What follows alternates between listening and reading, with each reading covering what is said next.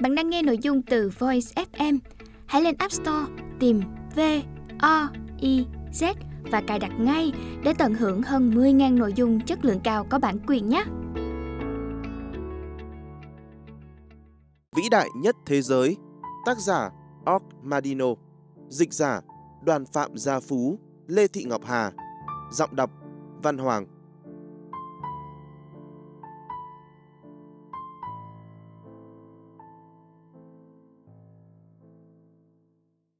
Phần 1 Chương 1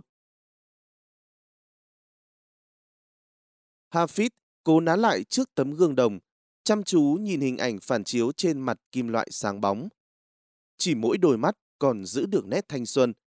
Ông khẽ thì thầm, rồi quay người bước chậm rãi trên nền đá hoa cương rộng thanh thang, băng qua những cột đá onyx sừng sững sắp thành hàng nâng đỡ trần nhà bóng loáng với những họa tiết nạm vàng khảm bạc lê đôi chân giả nua chậm chạp bước qua từng chiếc bàn chạm từ gỗ bách và ngà voi. Chú thích Onyx là loại đá thuộc dòng đá thạch anh, kết hợp từ nước và quá trình phân rã của đá vôi, cùng với sự chuyển hóa liên tục trong lòng đất tạo thành một loại đá mới. Onyx có đặc tính mềm, giòn, dễ vỡ và dạn nứt theo vân, có bề mặt trông như sáp, khả năng xuyên sáng và vẻ đẹp sang trọng. Hết chú thích. Từng chi tiết khảm đồi mồi ánh lên lấp lánh từ những bộ trường kỷ, đi văng và những bức tường nạm ngọc tinh xảo. Từng hàng cọ cao lớn lặng lẽ vươn mình lên từ những chiếc chậu đồng cùng những bức tượng thạch cao mang hình dáng tiên nữ bọc quanh đài phun nước. Từng chậu hoa cẩn đá quý dày đặc như thể đang đua sắc với cỏ hoa. Không một vị khách nào viếng thăm dinh thự của Hafid lại có thể mảy may nghi ngờ sự giàu có của ông. Băng qua khu vườn khép kín, người đàn ông lớn tuổi này bước vào căn nhà kho rộng cả ngàn bước chân phía sau căn biệt thự, nơi Erasmus, người quản lý sổ sách của ông, đang hoang mang đợi sẵn ngay cổng vào. Chào ngài. Hafid khẽ gật đầu rồi im lặng bước tiếp.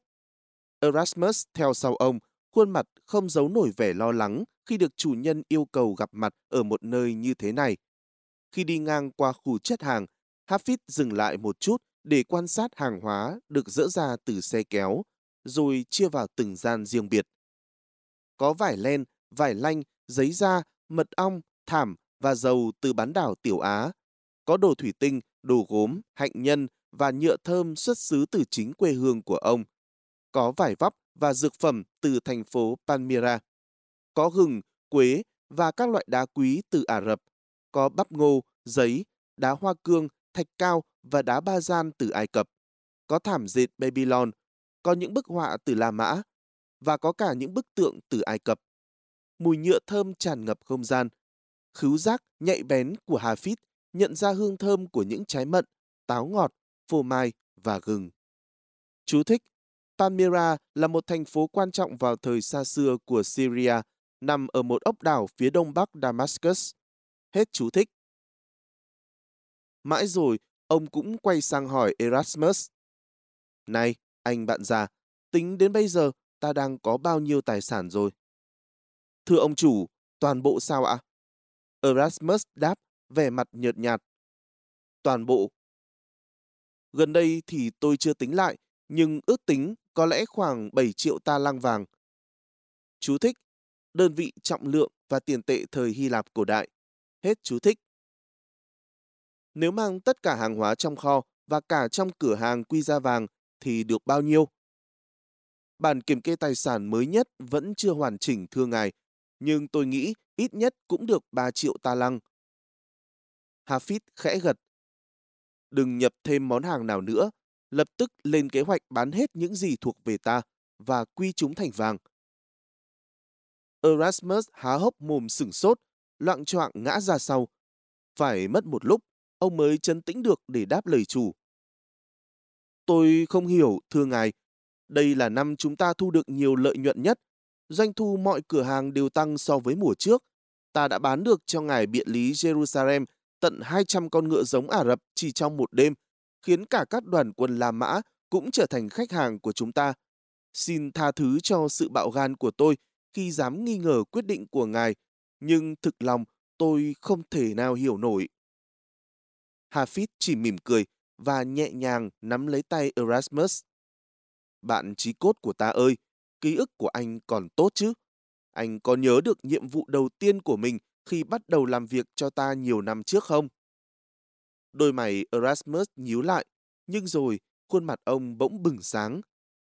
Ngài đã lệnh cho tôi mỗi năm đều phân phát một nửa số tài sản trong kho cho người nghèo. Khi đó, anh có nghĩ ta là một gã thường nhân ngốc nghếch không?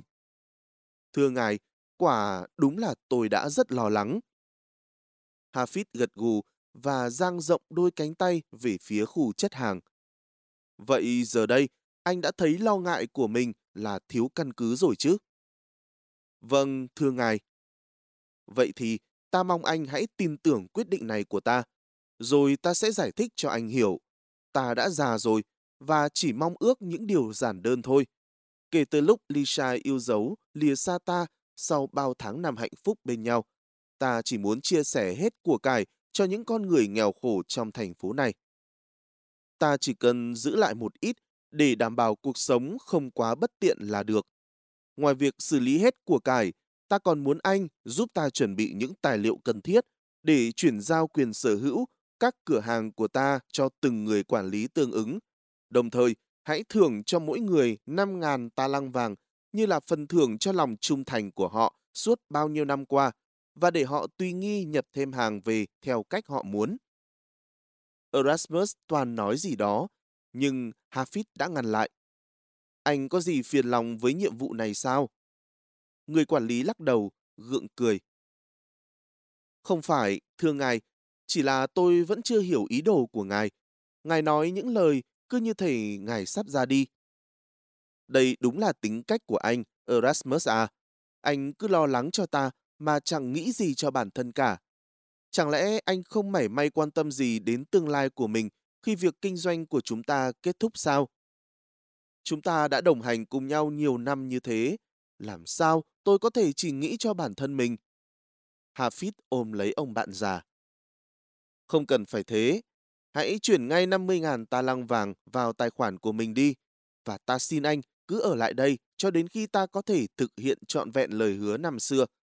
Khi mọi thứ đã xong xuôi, ta sẽ để tòa lâu đài và kho hàng hóa lại cho anh, vì khi đó ta đã sẵn sàng đoàn tụ với Lisa yêu dấu. Người phụ trách sổ sách nhìn chăm chăm ông chủ của mình, như thể vẫn chưa hiểu những gì vừa nghe. 50.000 ta lăng vàng, tòa lâu đài, cửa hàng. Thưa ngài, tôi không xứng đáng. Hafid khẽ gật đầu. Ta vẫn luôn xem tình bạn của chúng ta là tài sản quý giá nhất. Những thứ ta sắp trao cho anh chẳng là gì so với lòng trung thành vô hạn ấy. Anh đã làm chủ được cuộc sống và đem lại điều tốt đẹp không chỉ cho bản thân mà còn cho người khác. Và chính thái độ này đã khiến anh trở nên đặc biệt hơn cả. Còn bây giờ, việc trước mắt là hãy gấp rút giúp ta hoàn thành kế hoạch đã nào. Tài sản quý giá nhất đối với ta bây giờ chính là thời gian, mà chiếc đồng hồ cát sinh mệnh của ta sắp đầy rồi. Erasmus lặng người quay đi, cố giấu giọt nước mắt và giọng nói đã khản đặc. Thế, lời hứa ngài nhắc đến là gì? Mặc dù là người anh em đồng cam cộng khổ, nhưng tôi chưa từng nghe ngài đề cập đến chuyện này. Hafid khoanh tay lại, mỉm cười. Anh cứ thực hiện hết yêu cầu của ta đi, rồi khi ta gặp lại, ta sẽ tiết lộ một bí mật ta đã trôn giấu suốt 30 năm dòng dã. Bí mật này ta chưa từng tiết lộ với ai, trừ một người duy nhất là người vợ yêu dấu của ta. Hết chương 1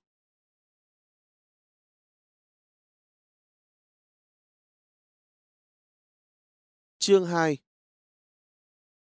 và thế là một đoàn xe được phòng bị nghiêm ngặt lăn bánh rời khỏi Damascus, mang vàng và chứng nhận sang tên đến cho những người quản lý tại mỗi cửa hàng thuộc sở hữu của Hafid.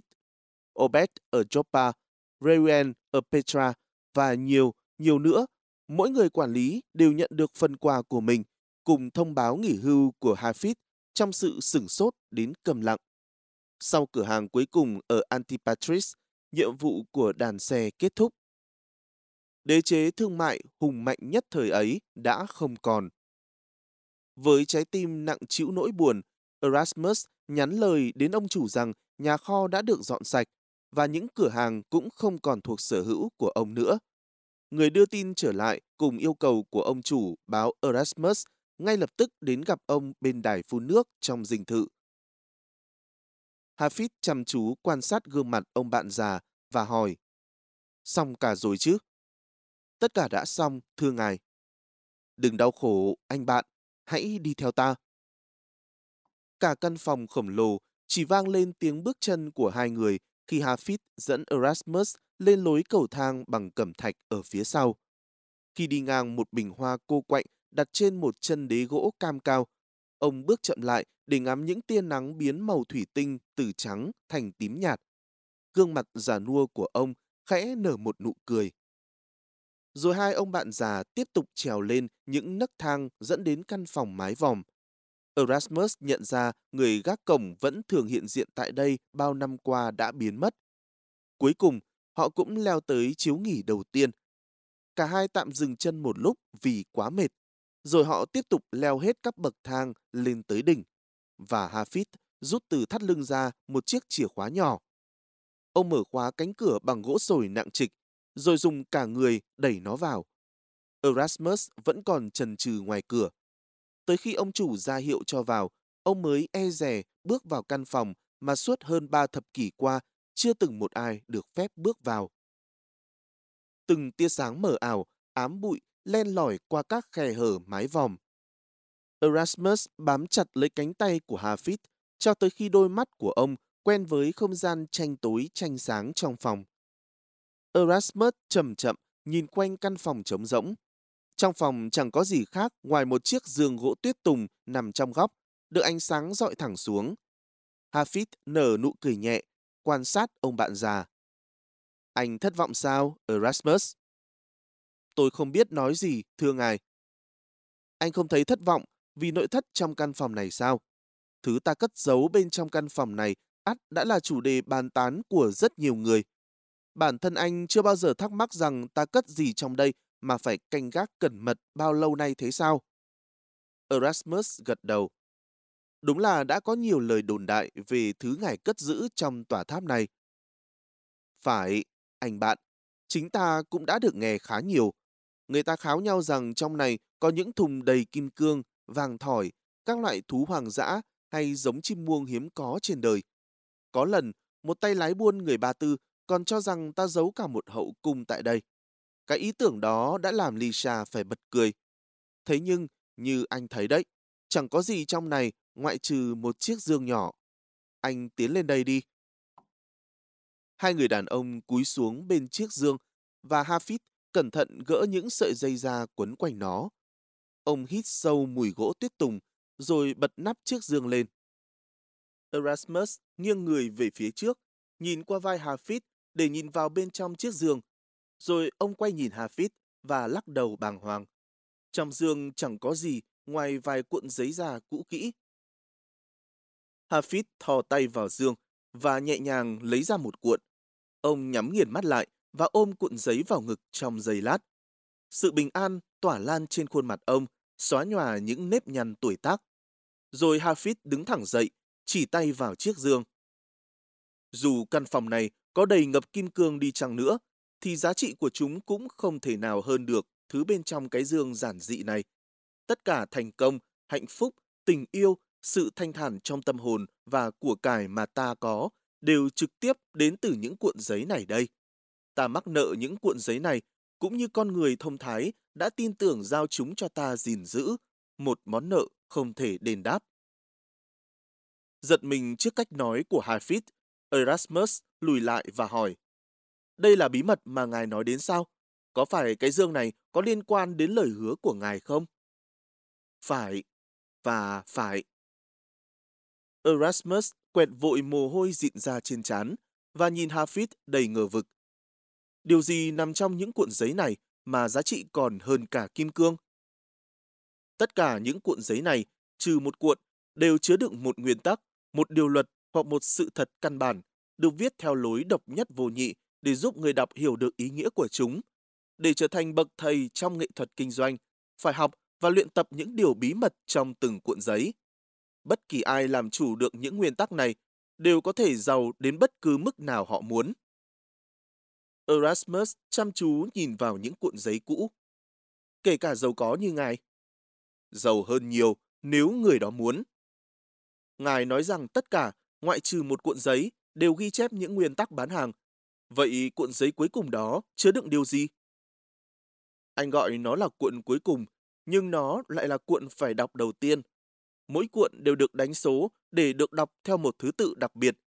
Và từ trước đến giờ, bí mật trong cuộn giấy đầu tiên chỉ được truyền lại cho một số rất ít những người thông thái. Thật ra, nội dung của cuộn giấy đầu tiên chính là cách hiệu quả nhất để hiểu biết nội dung của những cuộn giấy còn lại. Có vẻ đây là một việc nhẹ nhàng mà ai cũng làm được. Phải, chỉ cần chịu đầu tư thời gian và sự tận tâm học hỏi đến khi từng nguyên tắc ăn sâu vào tính cách, vào thói quen trong cuộc sống là được. Erasmus cẩn thận cầm một cuộn giấy từ trong chiếc dương ra và hỏi Hafid. Thứ lỗi cho tôi, thưa ông chủ, nhưng tại sao ngài lại không chia sẻ những nguyên tắc này với những người khác, nhất là những người đã phụng sự ngài rất lâu? Ngài luôn hào phóng trong mọi dịp khác, vậy tại sao ngài không cho những nhân viên của mình cơ hội học tập những nguyên tắc này để trở nên giàu có? Hoặc ít nhất thì họ cũng có thể nâng cao khả năng kinh doanh. Tại sao bao năm qua ngài chỉ giữ những bí quyết này cho riêng mình? Ta bắt buộc phải làm vậy, vì nhiều năm về trước, khi những cuộn giấy này được giao vào tay ta, ta đã phải lập lời thề rằng chỉ được chia sẻ những kiến thức này với một người duy nhất. Đến bây giờ, ta vẫn chưa hiểu tại sao. Ta cũng được dặn, chỉ một mình ta được áp dụng những nguyên tắc này, đến khi có người cần sự giúp đỡ và hướng dẫn từ những cuộn giấy này nhiều hơn ta khi xưa. Ta còn được dặn rằng, dù có thể chính người đó cũng không biết rằng mình đang cần đến những cuộn giấy này, nhưng sẽ có một vài dấu hiệu giúp ta nhận ra họ. Ta đã kiên nhẫn chờ đợi, và trong khi chờ đợi, ta đã áp dụng những nguyên tắc này đúng như cách ta được cho phép. Với những kiến thức này, ta đã trở thành người được mệnh danh là người bán hàng vĩ đại nhất thế giới, như người đã truyền lại những cuộn giấy này cho ta vào thời của họ. Erasmus, giờ thì có lẽ anh đã hiểu tại sao trong những năm qua, đôi khi ta có một vài hành động có vẻ kỳ quặc và vô ích, nhưng cuối cùng lại thành công. Những hành động và quyết định của ta luôn được dẫn dắt bởi những điều được ghi trong các cuộn giấy này. Vì thế, việc chúng ta thu được nhiều của cải như vậy không phải chỉ nhờ vào trí tuệ của mình ta. Ta cũng chỉ là một công cụ để hoàn thành một công việc mà thôi. Ngài có tin rằng rồi sẽ có một người xuất hiện để nhận lấy những cuộn giấy da này sau ngần ấy năm không? Ta tin. Hafid nhẹ nhàng xếp lại những cuộn giấy vào dương và đóng nó lại. Quỳ trước chiếc dương, ông khẽ thì thầm. Anh có sẵn lòng ở bên ta cho đến ngày đó không, Erasmus? Erasmus vươn tay qua màn ánh sáng mờ mờ, nắm lấy tay ông chủ, khẽ gật đầu và lặng lẽ rút lui khỏi căn phòng như thể nhận được một mệnh lệnh ngầm từ chủ. Hafid khóa các sợi đai ra quanh chiếc dương lại như cũ, rồi đứng dậy bước đến phía một vọng gác nhỏ. Ông băng qua đó và đi về hàng hiên bao quanh mái vòm. Một cơn gió từ phía đông đưa mùi hương từ những hồ nước và sa mạc khô cằn ngoài xa kia đến với Hafid. Từ trên cao, phóng tầm mắt xuống từng lớp mái nhà ở Damascus, Hafid nở nụ cười, tâm trí miên man trở về nhiều năm trước. Hết chương 2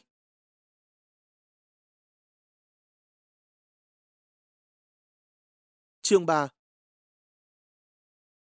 Đó là một ngày mùa đông.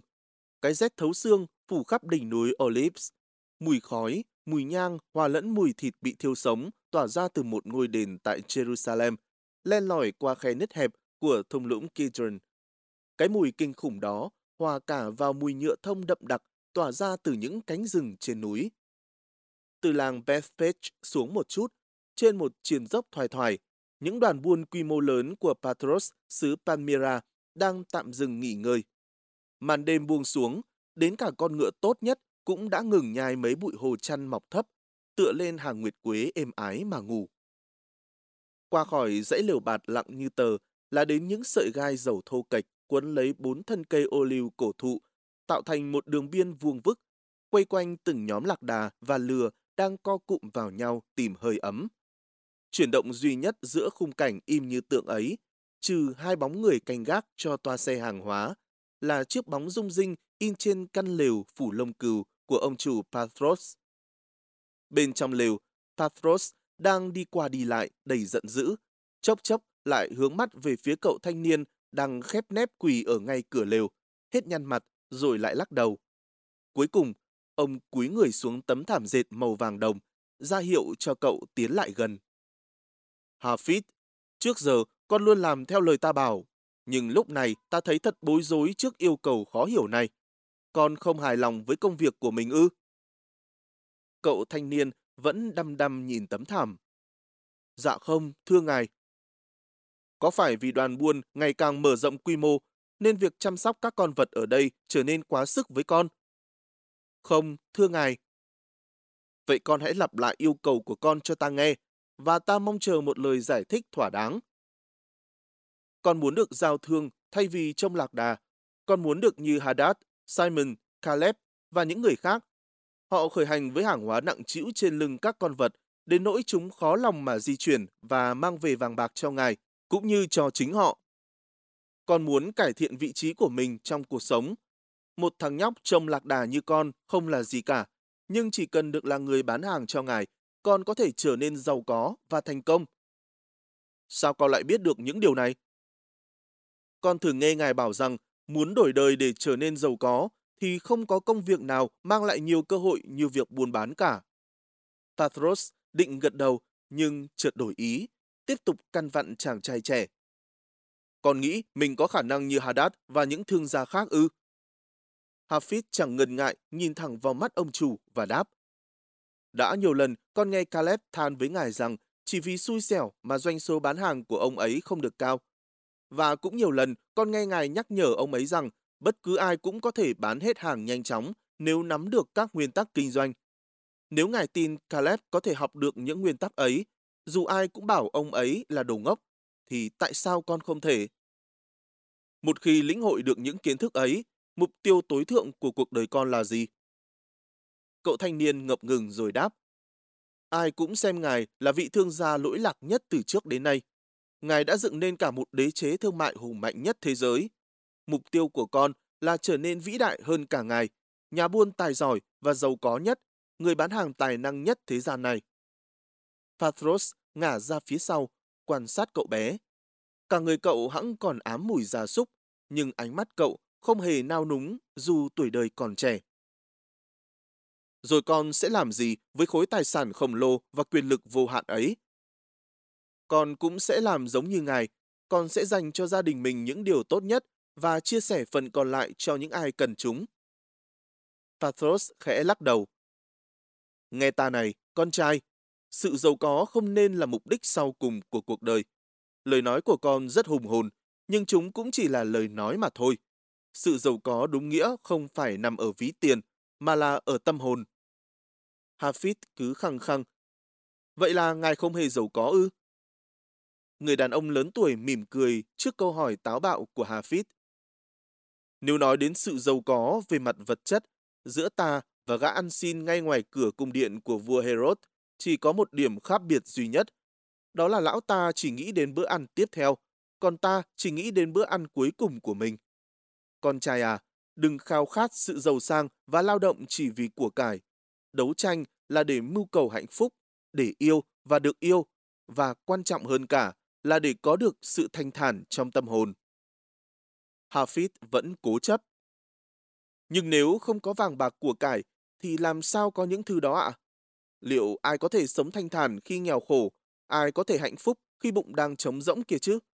Làm sao một người đàn ông có thể bày tỏ lòng yêu thương đối với gia đình mình khi thậm chí còn không thể xoay sở nổi cơm ăn áo mặc cho họ? Chính bản thân ngài cũng từng nói rằng sự giàu có là điều vô cùng tốt đẹp khi nó mang lại hạnh phúc cho con người. Vậy tại sao mong muốn giàu sang của con lại là sai trái? Đối với các thầy tu trong sa mạc, sự nghèo khó có thể là một đặc ân, thậm chí có thể được xem là lối sống đúng đắn, vì đời họ chỉ cần lo cho bản thân và sùng bái Chúa Trời. Nhưng đối với con mà nói, sự nghèo đói chính là dấu hiệu của sự thiếu năng lực và hoài bão. Và con không phải là người thiếu những phẩm chất đó. Patros cầu mày. Sao tự dưng tham vọng trong con lại bộc phát như vậy? Lý do hẳn chẳng phải là vì gia đình, bởi gia đình con chính là ta, người đã cưu mang con từ khi dịch bệnh cướp đi mạng sống của bố mẹ con. Gương mặt đen sạm của Hafid bỗng đỏ ửng lên. Cậu ngập ngừng. Khi chúng ta cắm trại ở Hebron trước khi tới đây, con đã gặp con gái của Carne. Cô ấy... cô ấy... À, nguyên do thật sự đây rồi. Con trai à, thì ra chính tình yêu đã biến cậu bé trong lạc đà của ta trở thành một chiến binh ngoan cường, sẵn sàng đương đầu với thế giới bên ngoài, chứ không phải lý tưởng cao xa nào cả. Đúng là Kane rất giàu, giao con gái mình cho cậu chăn lạc đà. Không đời nào. Nhưng nếu giao cô bé cho một thương gia giàu có, trẻ đẹp, thì lại là chuyện khác. Tốt lắm, chàng trai trẻ, ta sẽ giúp con bắt đầu sự nghiệp buôn bán của mình. Hafid liền quỳ sụp xuống, tay bám chặt lấy áo choàng của Patros. Ôi, thưa ngài, con biết làm gì để cảm ơn ngài đây? Patros nhẹ gỡ bàn tay của Hafid ra, lùi về phía sau. Ta mong con hãy giữ món quà cảm ơn đó cho riêng mình. Những gì ta chuyển lại cho con sẽ chỉ là một hạt cát trong sa mạc rộng lớn mà con phải tự mình vượt qua. Niềm phấn khởi trên khuôn mặt Hafid liền lắng xuống. Ngài sẽ không dạy cho con những nguyên tắc hay định luật để biến con thành một thương gia vĩ đại ư? Chắc chắn là không rồi. Cũng như ta đã không dễ dãi trao cho con một tuổi thơ được nuông chiều. Người khác vẫn hay chỉ trích ta vì đã để cho con nuôi của mình làm người chăn lạc đà.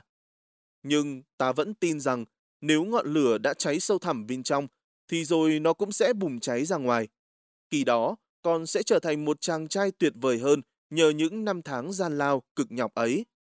Lời thỉnh cầu của con đêm nay làm ta rất vui, vì ta thấy được ngọn lửa tham vọng ấy trong ánh mắt con, cũng như khát khao cháy bỏng trên gương mặt con. Kỳ vọng của ta vào con đã đúng, nhưng con vẫn phải tiếp tục chứng minh cho ta thấy quyết tâm của con không phải là lời nói gió bay. Hafid chỉ im lặng, chăm chú lắng nghe. Trước hết, con phải cho ta, và quan trọng hơn là cho bản thân con, thấy rằng con có thể tồn tại và sống sót như là một người lái buôn thật sự. Nghề này không phải là một ván cược dễ dàng. Con đã nghe ta nói nhiều về phần thưởng to lớn dành cho những ai đạt được thành công, nhưng phần thưởng đó to lớn là vì thực sự có rất ít người đạt được. Phần lớn đều rơi vào tuyệt vọng và rồi thất bại mà không nhận ra rằng họ đã sở hữu mọi công cụ cần thiết để trở nên phú quý, giàu sang. Rất nhiều người đối mặt với trở ngại bằng sự sợ hãi và nghi hoặc, mà không biết rằng những chướng ngại đó chính là người bạn, người thầy của họ. Khó khăn và thử thách là điều tất yếu để thành công, bởi trong kinh doanh cũng như mọi ngành nghề trọng yếu khác, thắng lợi chỉ đến sau thật nhiều lần thất bại và tranh đấu. Qua mỗi lần gặp thất bại, mỗi cuộc đấu tranh, con sẽ được mài rũa kỹ năng và sức mạnh, lòng can đảm và cả ý chí, năng lực và sự tự tin. Đồng thời, mỗi trở ngại trên con đường con đi sẽ là một người đồng đội thúc đẩy con trở nên tốt hơn. Nếu xem những trở ngại này là kẻ thù, con sẽ dễ dàng bỏ cuộc. Cậu trai trẻ khẽ gật gù Toan nói điều gì đó, nhưng Pathros lại tiếp lời. Hơn nữa, con đang dấn thân vào công việc đơn độc nhất, con biết chứ. Ngay cả những nhân viên thu thuế đáng ghét cũng vẫn được trở về nhà khi chiều xuống. Và ngay cả quân đoàn La Mã cũng có gia đình là doanh trại và đồng đội. Nhưng một người lái buôn sẽ có vô số lần chứng kiến mặt trời lặn và mọc trên đường rong ruổi, xa bạn bè, xa người yêu thương, không ít lần, nỗi cô đơn sẽ vây bùa tâm hồn người lữ hành khi màn đêm xuống, khi đi ngang những căn nhà với ánh đèn ấm áp từ phía phòng ăn, nơi cả gia đình đang quây quần dùng bữa. Chính trong thời khắc cô độc đấy, những cám dỗ sẽ là bức tường ngăn người bán hàng tiếp tục con đường. Patros tiếp tục. Cách con đối đầu với chúng sẽ ảnh hưởng lớn đến sự nghiệp của con. Khi con một mình cùng con lừa, rong ruổi trên đường, cảm giác khó chịu và lẫn sợ hãi sẽ xâm chiếm con. Con sẽ tạm quên đi lý tưởng và nguyên tắc của bản thân, cứ như một đứa trẻ non dại chờ đợi sự an nhàn và thỏa mãn. Con đường kinh doanh của hàng ngàn gương mặt đầy tiềm năng đã bị chặt đứt chỉ vì những lựa chọn dễ dãi trong khoảnh khắc cám dỗ ập đến. Chúng ta có thể trông chờ vào những lời an ủi, xoa dịu từ người ngoài khi bỏ cuộc, không bán được hàng ư? Không, chỉ có những người luôn rình rập cướp đi túi tiền của ta khi ta sơ hở mà thôi. Con sẽ luôn cẩn trọng và lưu tâm đến những điều này. Vậy thì hãy bắt đầu thôi. Kể từ bây giờ, con sẽ chẳng còn nhận được lời khuyên bảo nào nữa đâu. Trước mặt ta bây giờ, con như là một quả vả còn non xanh, chưa chín mùi thành một quả vả thực thụ. Tương tự như vậy, chừng nào con chưa lĩnh hội được kiến thức và kinh nghiệm, con vẫn chưa được gọi là một thương gia. Vậy con phải bắt đầu như thế nào đây? Ngay sáng mai, con hãy đến trình diện với Silvio ở khu xe chất hàng hóa. Ông ta sẽ đưa cho con một trong những chiếc áo choàng tốt nhất của đoàn ta. Nó được dệt từ lông cừu, có thể chống chọi lại cả những cơn mưa khắc nghiệt nhất. Hơn nữa, màu áo sẽ luôn giữ được sắc đỏ nhuộm từ rễ cây thiên thảo. Phía bên trong gần mép áo có đan một ngôi sao nhỏ. Đó là con dấu của nhà sản xuất áo choàng tiếng tăm nhất từ trước đến nay, Tola. Ngay kế bên ngôi sao đó là con dấu của ta, một dấu tròn bên trong một hình vuông. Cả hai con dấu đều được nể trọng và được biết đến ở khắp mọi nơi. Ta đã bán được vô số áo choàng loại này. Ta đã giao thương với người Do Thái đủ lâu để biết loại vải làm nên áo choàng này được gọi là abeya.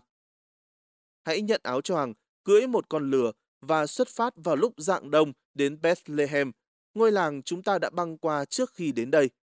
Chưa có thương nhân nào trong đoàn ta từng đặt chân đến nơi ấy cả. Họ đều cho rằng điều đó thật phí thời gian vì người dân ở đó rất nghèo khổ. Thế nhưng nhiều năm về trước, chính tại đó, ta đã bán được hàng trăm chiếc áo choàng cho những người chăn cừu con hãy cứ ở lại Bethlehem cho đến khi bán được áo. Hafid gật đầu, cố che giấu sự phấn khích. Vậy con phải bán chiếc áo choàng đó với giá cả như thế nào thưa ngài? Ta sẽ ghi tên con vào sổ chính với mục tiêu một đồng bạc denarius. Khi quay trở về, con sẽ giao lại ta một đồng bạc denarius. Cứ tự đưa ra giá bán và giữ lấy phần dư làm tiền hoa hồng cho mình. Con có thể ra chợ ở cổng phía nam của thị trấn hoặc đích thân đến từng căn hộ. Ta khá chắc rằng có ít nhất một nghìn ngôi nhà ở đó, nên kiểu gì con cũng bán được một chiếc áo, đúng không nào? Hafid lại gật gù, tâm trí bắt đầu hình dung về những ngày tiếp theo. Patros nhẹ nhàng đặt tay lên vai chàng trai trẻ. Ta sẽ không phân công ai khác vào vị trí cũ của con trước khi con trở về. Dù con có cảm thấy mình không kham nổi công việc buôn bán này, thì ta vẫn cảm thông. Con không cần hổ thẹn với bản thân. Con nên nhớ rằng thất bại sau khi đã cố gắng hết sức không đáng xấu hổ. Kẻ chưa từng cố gắng mới là kẻ thất bại. Sau khi con hoàn thành nhiệm vụ trở về, ta sẽ sát hạch con về những trải nghiệm con vừa kinh qua. Sau đó, ta mới bắt đầu giúp con biến giấc mơ cao xa của mình thành hiện thực. Hafid cúi đầu chào, toan quay đi, nhưng Patros vẫn tiếp tục. Tuy nhiên, có một nguyên tắc con nhất định không được bỏ sót khi bước vào giới này. Cứ ghi nhớ lấy điều này, thì dù những chướng ngại tưởng như bất khả thi có cản trở con, như chúng vẫn luôn cản trở những người tham vọng khác, thì con vẫn sẽ vượt qua được. Điều đó là gì vậy, thưa ngài? Thất bại không bao giờ có thể đánh gục được những người có khát khao đủ mãnh liệt để vươn đến thành công. Patros tiến về phía chàng trai. Con có hiểu được hết ý ta không? Có, thưa ngài. Vậy hãy nhắc lại cho ta nghe nào. Thất bại không bao giờ có thể đánh gục được những người có khát khao đủ mãnh liệt để vươn đến thành công. Hết chương 3 Chương 4 Hafid để ổ bánh mì ăn dở sang một bên, suy nghĩ về số phận không may của mình. Ngày mai đã là ngày thứ tư của cậu ở Bethlehem, mà tấm áo choàng đỏ cậu mang theo với những bước chân đầy tự tin ngày rời khỏi đoàn buôn vẫn đơn độc nằm trong chiếc túi trên lưng con lừa cậu buộc ở cái hang sau quán trọ. Trong quán ăn, chàng trai cau có hậm hực nhìn bữa ăn giờ của mình, không mang tới sự ồn ào đông đúc xung quanh. Những e ngại đã từng tấn công tâm trí mọi nhà buôn từ thuở hồng hoang cũng bắt đầu len lỏi vào lòng Hafid. Tại sao chẳng một ai lắng nghe câu chuyện của mình? Phải làm thế nào thì mới có thể thu hút sự chú ý của mọi người? Tại sao mình còn chưa nói được đến năm từ thì họ đã dập cửa lại? Sao họ lại mất hứng và bỏ đi khi mình đang nói? Chẳng lẽ người dân ở đây đều nghèo đói sao? Mình phải làm gì khi họ nói thích chiếc áo choàng nhưng không đủ tiền mua nó? Tại sao nhiều người lại bảo mình hãy quay lại vào lúc khác? Những người khác đã làm cách nào để bán những món hàng này? Nỗi sợ hãi khi mình tiếp cận những cánh cửa đóng này là gì? Làm sao mình có thể vượt qua đây? Hay là mức giá mình đưa ra không giống như những nhà buôn khác? Chàng trai trẻ lắc đầu, chán nản trước thất bại của mình. Có lẽ đây không phải con đường đúng đắn dành cho cậu. Có lẽ cậu chỉ nên tiếp tục chăn lạc đà và kiếm những đồng xu lẻ qua ngày. Giờ thì chỉ có may mắn mới giúp mình hoàn thành nhiệm vụ của người bán hàng với chút lãi nhỏ nhoi. Patros đã gọi mình là gì? Một chiến binh. Trong phút chốc, cậu chỉ muốn quay lại với đàn gia súc của mình. Hafid lại tiếp tục nghĩ về Lisa, về Kane, người cha khó tính của nàng, và ý nghĩ đó nhanh chóng xua đi những suy tư vừa rồi. Đêm nay, cậu sẽ lại ngủ trên đồi để tiết kiệm tiền, để ngày mai cậu sẽ tiếp tục bán áo. Hơn nữa, lần này cậu sẽ giới thiệu thật hùng hồn về những giá trị mà cái áo choàng có thể mang lại. Cậu sẽ khởi hành từ Bình Minh và đóng đô cạnh cái giếng làng. Cậu sẽ chào mời bất kỳ ai đi ngang qua, và cậu nhất định sẽ mang lại được tiền lời về dãy Olives.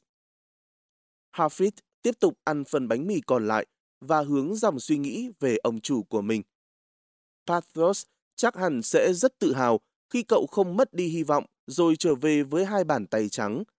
Bốn ngày là khá dài so với khoảng thời gian cần thiết để bán được một chiếc áo. Nhưng nếu Hafid có thể hoàn thành nhiệm vụ trong thời gian 4 ngày đó, cậu sẽ nhanh chóng học được cách làm của Patros để rút ngắn thời gian còn 3 ngày và rồi 2 ngày. Cứ như vậy, Hafid sẽ có thể bán thật nhiều áo choàng mỗi giờ và cậu sẽ trở thành một người lái buôn có tiếng. Hafid rời khu trọ ồn ào đến chỗ con lừa của mình trong hang động. Không khí lạnh cóng, đóng băng cả những đám cỏ xanh. Từng ngọn cỏ gãy tanh tách một cách bực bội dưới mỗi bước cậu đi. Hafid quyết định không ngủ phía trên đồi mà sẽ nghỉ lại trong hang động cùng với con lừa của mình. Hafid đã hiểu tại sao những người khác luôn né tránh vùng đất kém thịnh vượng này, nhưng cậu vẫn tin ngày mai mọi việc sẽ diễn ra thuận lợi. Ý nghĩ rằng chưa có nhà bán buôn nào thành công tại đây cứ ám ảnh Hafid mỗi khi có thêm một người từ chối lời giao của cậu. Nhưng Patros đã bán được hàng trăm chiếc áo choàng ở đây nhiều năm về trước cơ mà. Thời thế có lẽ đã khác. Hơn nữa, suy cho cùng thì Patros cũng là một vị doanh nhân lỗi lạc. Một tia sáng lóe lên từ phía hang động, cảnh báo Hafid có kẻ trộm núp sẵn. Cậu vội vã lao mình qua mỏm đá vôi, sẵn sàng chiến đấu với kẻ lạ để bảo vệ tài sản. Nhưng thay vào đó, cảnh tượng trước mắt đánh tan đi mọi căng thẳng của chàng trai. Lọt thỏm giữa khe đá phía bên trong hang động, ánh sáng le lói từ ngọn nến bé xíu phủ lên dáng một người đàn ông râu rậm và một người phụ nữ trẻ đang ôm nhau. Nằm trên nền đất ngay dưới chân họ là một đứa bé đang nằm ngủ trong chiếc máng chứa cỏ khô cho súc vật. Tuy không hiểu rõ lắm tình hình đó, nhưng Hafid linh cảm rằng đó là đứa bé mới sinh vì làn da nhăn nheo đỏ tía của nó. Cả người đàn ông và người phụ nữ đều lấy áo của mình quấn quanh ủ ấm cho đứa bé, chỉ để lộ ra cái đầu nhỏ xíu. Người đàn ông hất đầu về phía Hafid, còn người phụ nữ tiến lại gần đứa bé hơn. Cả họ, cả Hafid đều không nói một lời. Hafid thấy người phụ nữ trong lớp áo mỏng manh đang run lên cầm cập vì cái lạnh và ẩm ướt trong hang động. Sau đó, cậu lại chuyển ánh nhìn về hướng đứa trẻ sơ sinh. Chàng trai trẻ như bị mê hoặc bởi cái miệng cười chúm chím cứ hé mở rồi mím lại. Một cảm giác lạ lùng chợt thoáng qua tâm trí, khiến Hafid chợt nghĩ về Lisa. Người phụ nữ run lên lần nữa trong cái rét, và cử động bất ngờ đó đã kéo Hafid ra khỏi dòng mộng mị. Sau khoảnh khắc khổ sở do dự, chàng trai trẻ với ước muốn trở thành nhà buôn tài giỏi ấy bước về phía con lừa của mình, nhẹ nhàng gỡ nút thắt, mở túi lấy cái áo choàng ra. Cậu bung nó ra và vuốt tay lên mặt vải. Sắc đỏ của thuốc nhuộm tỏa sáng dưới ánh nến, để lộ hai con dấu của Patros và của Tola phía bên trong, ký hiệu hình tròn nằm trong hình vuông và một ngôi sao nhỏ. Cậu tự hỏi Không biết đây đã là lần thứ mấy cậu ôm chiếc áo với đôi tay đầy mệt mỏi này trong suốt ba ngày qua. Hafid dường như đã quá quen thuộc với từng thớ vải. Đây quả thực là một tấm áo tốt. Nếu được giữ gìn cẩn thận, chiếc áo choàng có thể bền suốt đời. Hafid nhắm mắt lại, khẽ thở dài. Cậu nhanh nhẹn tiến về phía gia đình nhỏ, quỳ xuống đám rơm cạnh đứa bé, rồi nhẹ nhàng gỡ những lớp áo mỏng manh, rách dưới và trao chúng lại cho chủ nhân. Rồi cậu dùng chiếc áo choàng đỏ quý giá ấy nhẹ nhàng bao bọc cho đứa trẻ sơ sinh trước ánh mắt ngỡ ngàng của bố mẹ bé. Hơi nóng ẩm từ nụ hôn cảm kích của bà mẹ trẻ vẫn còn vương trên má chàng trai trẻ đến tận khi cậu dắt con lừa của mình ra khỏi hang động, mắt hướng về ngôi sao lấp lánh trên bầu trời. Có lẽ đó là ngôi sao sáng nhất mà Hafid từng được thấy. Cậu mê mải ngắm vì sao ấy cho đến khi mắt đẫm lệ, rồi cậu dẫn con lừa hướng ra đường cái để quay trở về Jerusalem, nơi đoàn buôn của cậu đang dừng chân. Hết chương 4 Chương 5 Hafid cưỡi lừa chậm rãi, mặt cúi gằm, không để ý gì đến ánh sao vẫn đang tỏa sáng rực rỡ. Tại sao mình lại hành động ngu xuẩn như vậy? Mình có quen họ đâu. Tại sao mình không thử bán chiếc áo choàng? Giờ mình sẽ ăn nói như thế nào với Patros đây? Và mọi người hẳn sẽ cười lăn ra đất khi biết mình đã tặng không chiếc áo cho người khác. Đã thế, còn cho một đứa trẻ xa lạ trong một cái hàng nữa. Hafid vắt óc cố nghĩ ra một câu chuyện có thể dối được Patros. Có lẽ cậu sẽ dựng lên chuyện chiếc áo đã bị đánh cắp khỏi con lừa khi cậu đang ăn tối. Liệu Patros sẽ tin lời cậu nói chứ? Dù sao thì vùng đất đó cũng có nhiều trộm cướp còn gì. Patros sẽ không trách móc cậu vì quá bất cẩn đâu nhỉ. Chẳng bao lâu sau, cậu đã về tới lối mòn qua vườn Gethsemane. Cậu rời khỏi lưng con lừa, dẫn nó đi từng bước nặng nhọc cho đến lúc tới được đoàn xe. Bầu trời sáng bừng như thể đang giữa ban ngày. Và rồi nỗi lo sợ lớn nhất của Hafid đã xuất hiện sớm hơn cậu muốn. Patros đang ở ngay phía ngoài căn lều, mắt nhìn đăm đăm lên bầu trời.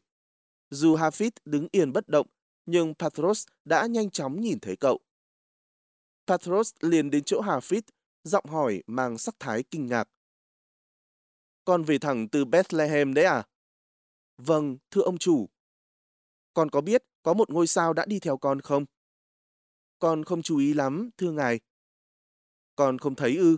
Từ lúc ta nhìn thấy ngôi sao đó xuất hiện tại Bethlehem cách đây 2 giờ, ta đã không thể rời bước khỏi vị trí này. Ta chưa từng thấy ngôi sao nào sáng và rực rỡ như vậy. Ta quan sát nó di chuyển trên bầu trời, tiến dần đến đoàn buôn này. Và ngay lúc này, khi nó đến ngay trên đầu chúng ta, thì còn xuất hiện. Và chúa chứng giám, nó cũng không di chuyển nữa. Patros tiến đến bên Hafid và thăm dò sắc mặt chàng trai trẻ. Còn có bị cuốn vào sự kiện gì đó đặc biệt ở Bethlehem không? Không, thưa ngài. Người đàn ông cau mày, đắm mình vào những suy tư. Ta chưa từng chứng kiến điều gì kỳ lạ như thế này. Hafid ngập ngừng. Đêm nay cũng là đêm mà con sẽ không bao giờ có thể quên được. À ha, vậy đúng là đêm nay đã xảy ra điều gì đó đặc biệt, chứ không thì sao con lại trở về đây vào giữa đêm khuya khoắt như thế này. Hafid im thin thít khi ông chủ quay sang sờ vào chiếc túi trên lưng con lừa. Chẳng có gì trong này nữa, cuối cùng con đã thành công rồi. Nào con trai, mau vào trong và kể ta nghe câu chuyện của mình nào. Ông trời đã biến đêm thành ngày khiến ta không tài nào ngủ được.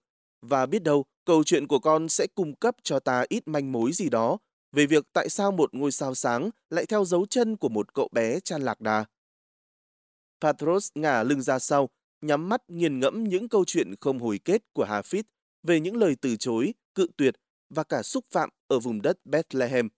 Thỉnh thoảng ông lại gật gù khi Hafid kể cậu đã bị người buôn gốm ném ra ngoài cửa hiệu như thế nào và mỉm cười khi nghe chuyện người lính La Mã quăng cả chiếc áo vào mặt Hafid khi cậu quyết không chịu hạ giá. Giọng Hafid đã khản đi và cuối cùng cậu kể về tất cả những mối suy tư đã vây lấy cậu trong quán trọ tối nay. Patros cắt lời cậu và yêu cầu. Hafid, hãy kể lại ta nghe thật chi tiết từng mối nghi ngờ đã nảy ra trong tâm trí con khi con ngồi đó thương tiếc cho bản thân mình đi. Sau khi Hafid cố gắng liệt kê hết những suy nghĩ, người đàn ông lại hỏi, vậy thì ý nghĩ sau cùng nào đã đến với tâm trí con, đánh tan mọi nghi ngờ và cho con dũng khí để lại tiếp tục cố gắng bán chiếc áo choàng vào hôm sau? Suy nghĩ một hồi lâu, Hafid đáp lại, tất cả những gì con nghĩ đến là cô con gái của Kane. Ở trong căn phòng hôi hám đó, con luôn nghĩ mình sẽ chẳng thể nào đối diện với cô ấy nếu thất bại. Rồi giọng Hafid nghẹn lại. Nhưng sau cùng thì con cũng đã thất bại rồi. Ta không hiểu tại sao con lại thất bại. Con về tay không cơ mà.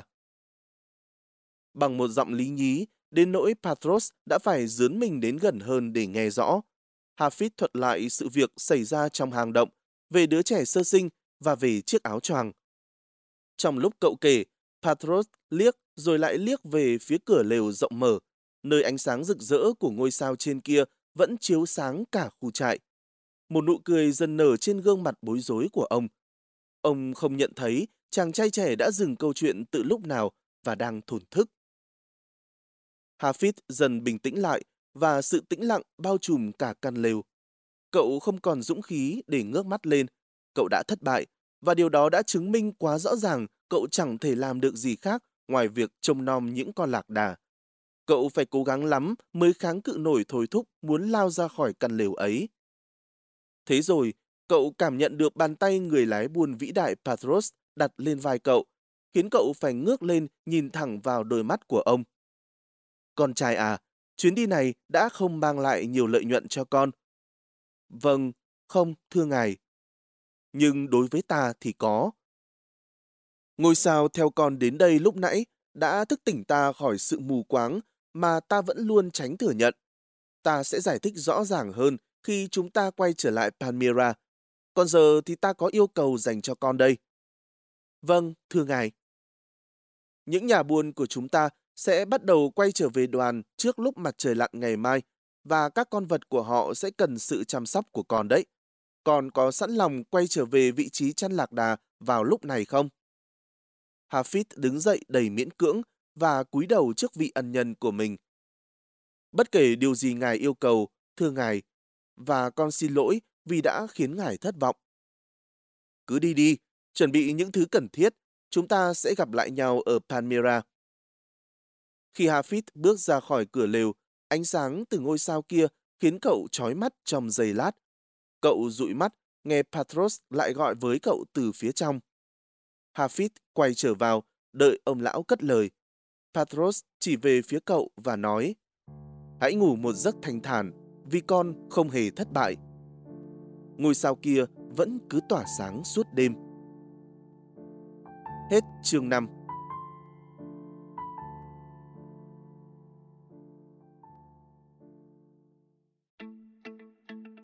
Bạn đang nghe nội dung từ Voice FM.